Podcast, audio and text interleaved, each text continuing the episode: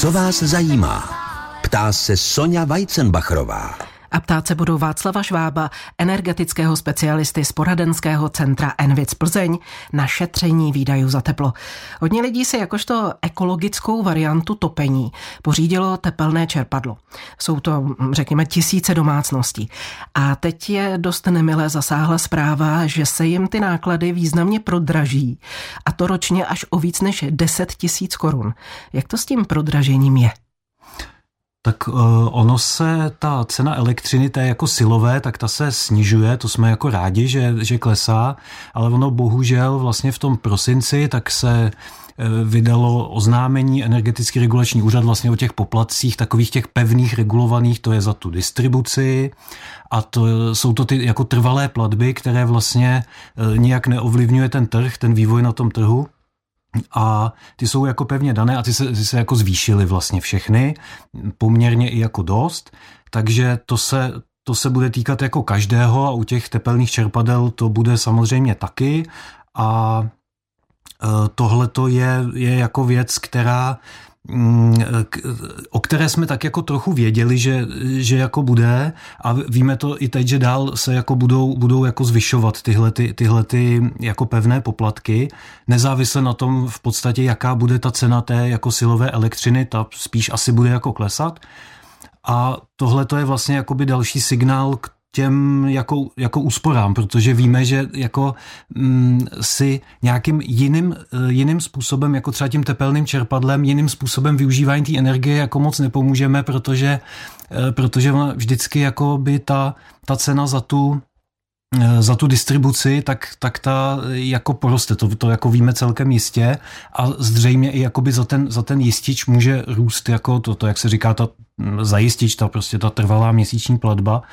Takže je jako, jako dobré prostě eh, vždycky se snažit jakoby tu energii uspořit, než jako vymýšlet, jakým způsobem různými jako spotřebovat jinak, jako třeba tím, tím tepelným čerpadlem, čímž je nechci jako, jako zavrhovat, ale vždycky, když eh, nějak konzultuji to, to řešení s těmi lidmi, tak eh, jako na to tepelné čerpadlo jsme často, často narazili a ne vždycky to bylo jako pro ně to nejvýhodnější, takže prostě se po té konzultaci se rozhodli, že prostě zůstanou třeba u toho plynového kotla a že to pro ně je jako výhodnější. Ale říkáte, že po zdražení těch distribučních poplatků to bude jaksi záležitost každého, ale u těch tepelných čerpadel hm, to možná nakonec teď mě nenapadá správné slovo, než hodí nejvíc peněz. Uh, jo, tam to, tam to bude, uh, bude zřejmě, zřejmě jako nejvíc. A je to, uh, jako mě tohle to samozřejmě jako mrzí, ale u těch, eh, u těch lidí, kde to skutečně jakoby ekonomicky vycházelo a mělo to smysl, když jsme to počítali i před těch předchozích cenách, tak to i na, nadále pro ně nebude, nebude prostě nějaká jako katastrofa. Jo? A u těch, u těch lidí, kde to nevycházelo už v těch třeba při těch loňských a předloňských cenách a nedoporučil jsem jim to tepelné čerpadlo, tak, eh, tak prostě oni to neudělali a, a mají, teďko, mají teďko tu cenu prostě třeba za ten plynový kotel a, a doufám, že jsou jako přiměřeně spokojení. Ono v dnešní době asi nemůže být spokojený nikdo s těma energiemi, jo, ale aspoň, že teda to není pro ně nějaká jako katastrofa. Ano, pokud jde o ta tepelná čerpadla, je to poměrně dost lidí. Podle dostupných údajů bylo předloni v České republice instalováno přes 60 tisíc tepelných čerpadel. Loni to pravděpodobně bylo ještě víc podle zájmu o dotaci z programu Nová zelená úsporám. A ono, někteří se teď jak se cítí být podvedeni, protože vy jste tvrdil, že se s tím počítalo, ale oni zase naopak tvrdí, že nečekali tak velké výdaje navíc. Jak to tady vidíte vy?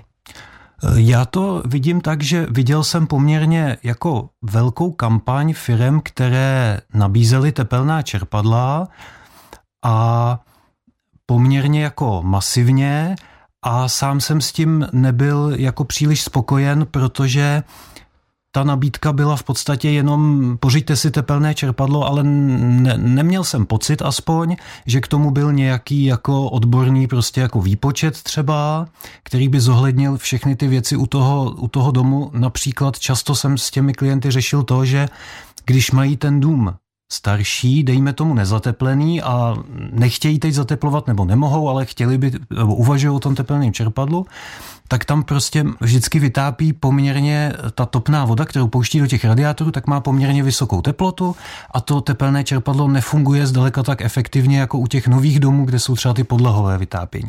A tohleto Tohle to jako se často neprobíralo s těma lidma, to ty firmy jako určitě často nedělali. Nechci jim sahat do svědomí, jo? Hmm. Jako spíš... V nabídce toho, to nebylo. V, v nabídce to nebylo, nebo to, co mi říkali ty klienti, tak to, tohle to s nimi jako neprobrali, to vůbec neřešili.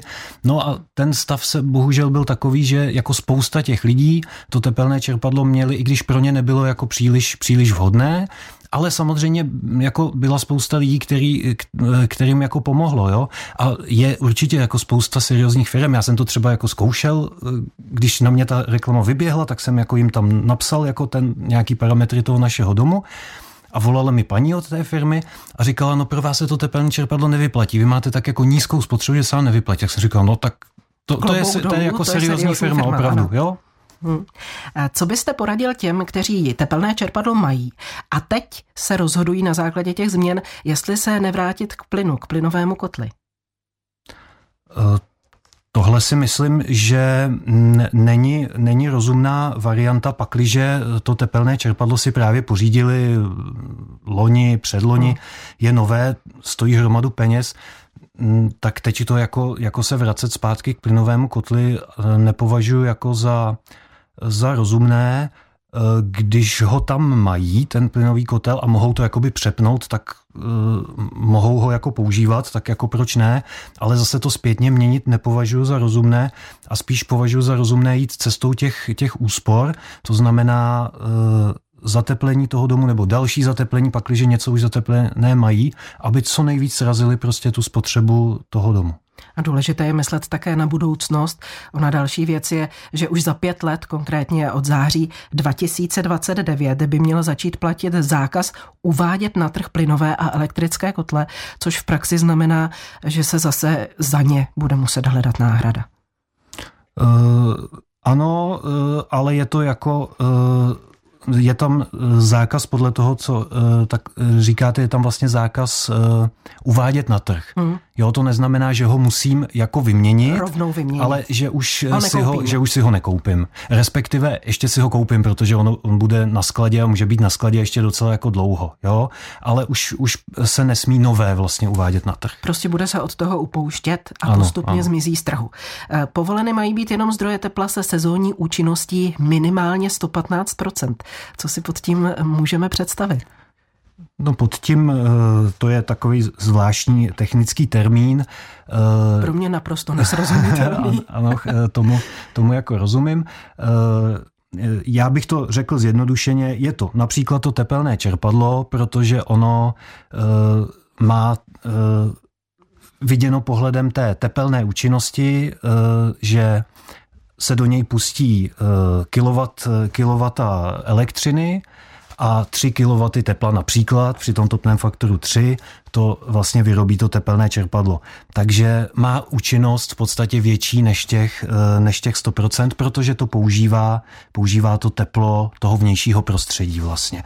Takže je to například to tepelné čerpadlo, byl by to i kondenzační plynový kotel, kdyby, eh, kdyby měl těch jako 15% navíc eh, oproti tomu, oproti tomu vlastně, oproti té výhřevnosti, takže tam by to taky, taky mohlo být, nevím, jestli v té době třeba budou plynové kotle, které tuhle tu účinnost budou splňovat, je to, je to možné a pak by, pak by se to taky na to, na to vztahovalo, protože u těch kondenzačních kotlů se ta účinnost vztahuje k tomu spalnému teplu, a ono, jak to tam má ještě, jak to využije to kondenzační teplo, tak to má papírově účinnost vlastně těch jako přes těch 100%.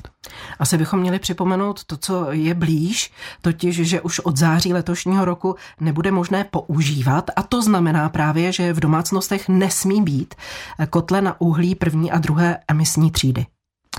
Ano, to je pravda, ono se to vlastně odložilo, ta platnost tohohle zákazu a teď e, skutečně e, přijde teda od toho, od toho 1. září kde se nesmí provozovat ty kotle eh, buď to bez uvedené té emisní třídy, a, anebo s tou první, první a druhou.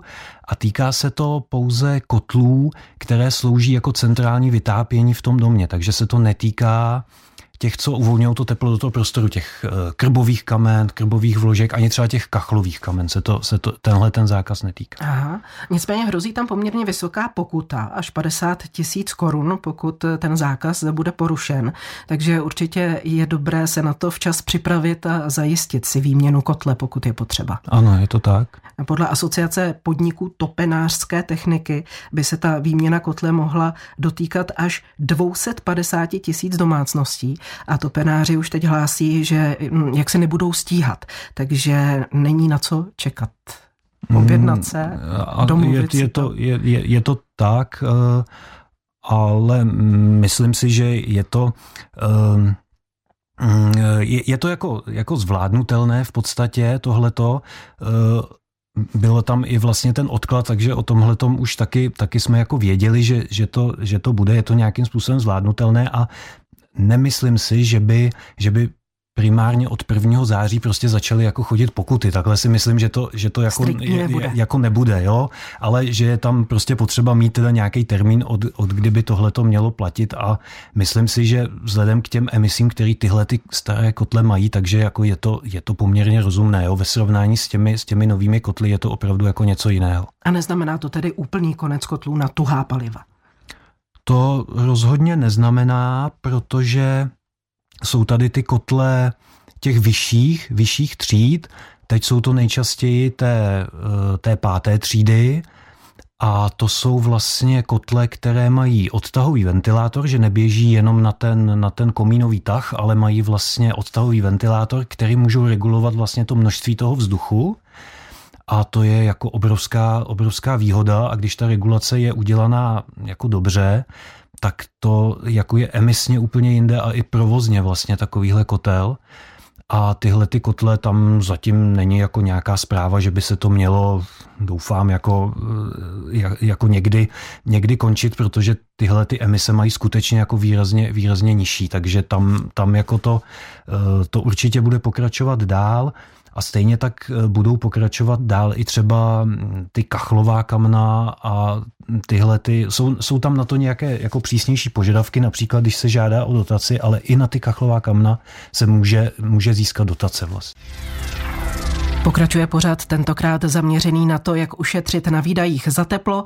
Pro energetického specialistu Václava Švába nám přišel dotaz, je pravda, že mi starý kotel už nikdo ani neopraví?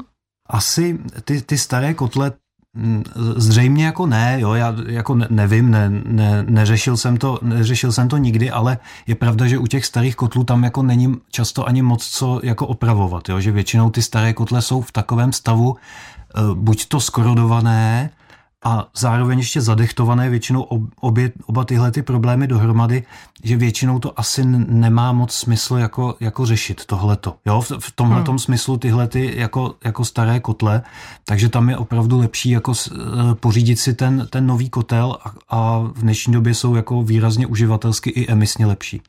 Vy jste říkal, že důležité je snížit náklady za energie hlavně tím, jak s těmi energiemi hospodaříme my sami.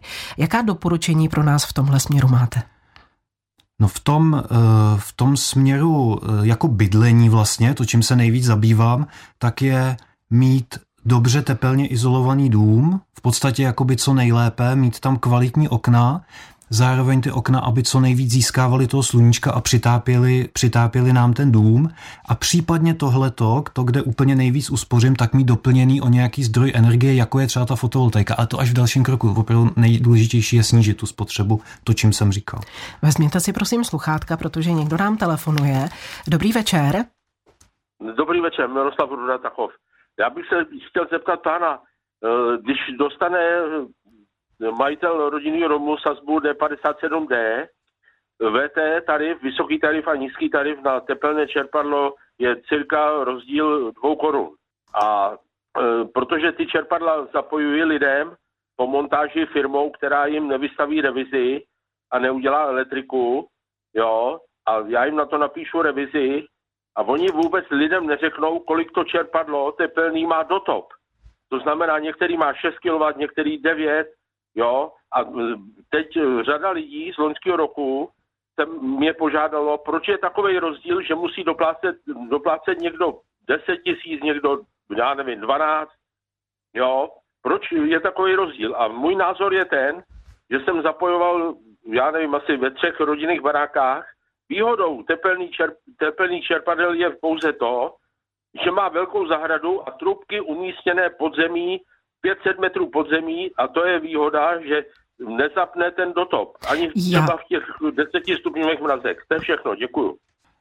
Já zareaguju asi rychle. V podstatě pán jenom do Eh, jenom jakoby doplnil to, co jsem říkal, že tam k tomu návrhu toho tepelného čerpadla nebyl nějaký ten výpočet, nějaká ta jako aspoň úvaha, kalkulace o tom, eh, kolik to bude potřebovat a ten dotop to je právě to, když to tepelné čerpadlo to nestačí, tak kolik to spotřebuje té elektřiny a to je, to je přesně to, to, co jsem jakoby říkal. Vědět, kolik spotřebuje tepelné čerpadlo, včetně toho dotopu. My vám děkujeme za zavolání, mějte se pěkně naslyšenou. K těm úsporám na teple důležité je pochopitelně zjistit si, kudy případně z bytu z domu to teplo uniká, což nám změří nějaký energetický specialista jako stavy. Eh, energetický specialista, který už dělal desítky domů, tak většinou k tomu domu přijde a když ten majitel mu řekne, z čeho je to postavené, co má ve střeše za izolaci, tak ani nemusí měřit. Tak jako nemusí ani moc měřit, většinou mu to jako, jako hmm. řekne. Jo? Ale ty jako složitější případy, nebo kde to chceme znát přesně, tak jsou dvě varianty, buď to se to spočítá, to je poměrně jakoby přesná věc podle toho, z čeho je to složené, anebo se to změří tou termokamerou. A teď je vhodná doba samozřejmě nejenom na to spočítání a měření, ale také na to připravit se na potřebné úpravy. Doporučujete nechat si udělat nějaký projekt přímo? Eh, to doporučuji určitě. Eh, to měření tou termokamerou, které se často doporučuje, je dobré, ale není to jako proto nezbytné. Z toho důvodu, co jsem říkal, to už ten hmm. energetický specialista většinou ví, tou termokamerou spíš se hledají nějaké chyby. Ale ten projekt je jako velmi důležitý, tam se dá spočítat ta úspora, dá se spočítat i v různých variantách, třeba co ty lidé budou chtít zateplit a na základě toho udělat výpočet a udělat projekt, podle kterého se to pak provede. Kdy je potom nejlepší dům rekonstruovat, zateplit? Je možné začít už, když to počasí dovolí, brzy na jaře? Je to asi ideální začít brzy na jaře. V létě se dá taky, ale tam to může být trochu problém kvůli vysokým teplotám, na, třeba na ty polystyreny šedivé a potom třeba zase na podzim, ale to, to jaro je jako úplně nejlepší. Mohli byste ještě pro naše posluchače stručně rekapitulovat vaše nejdůležitější doporučení?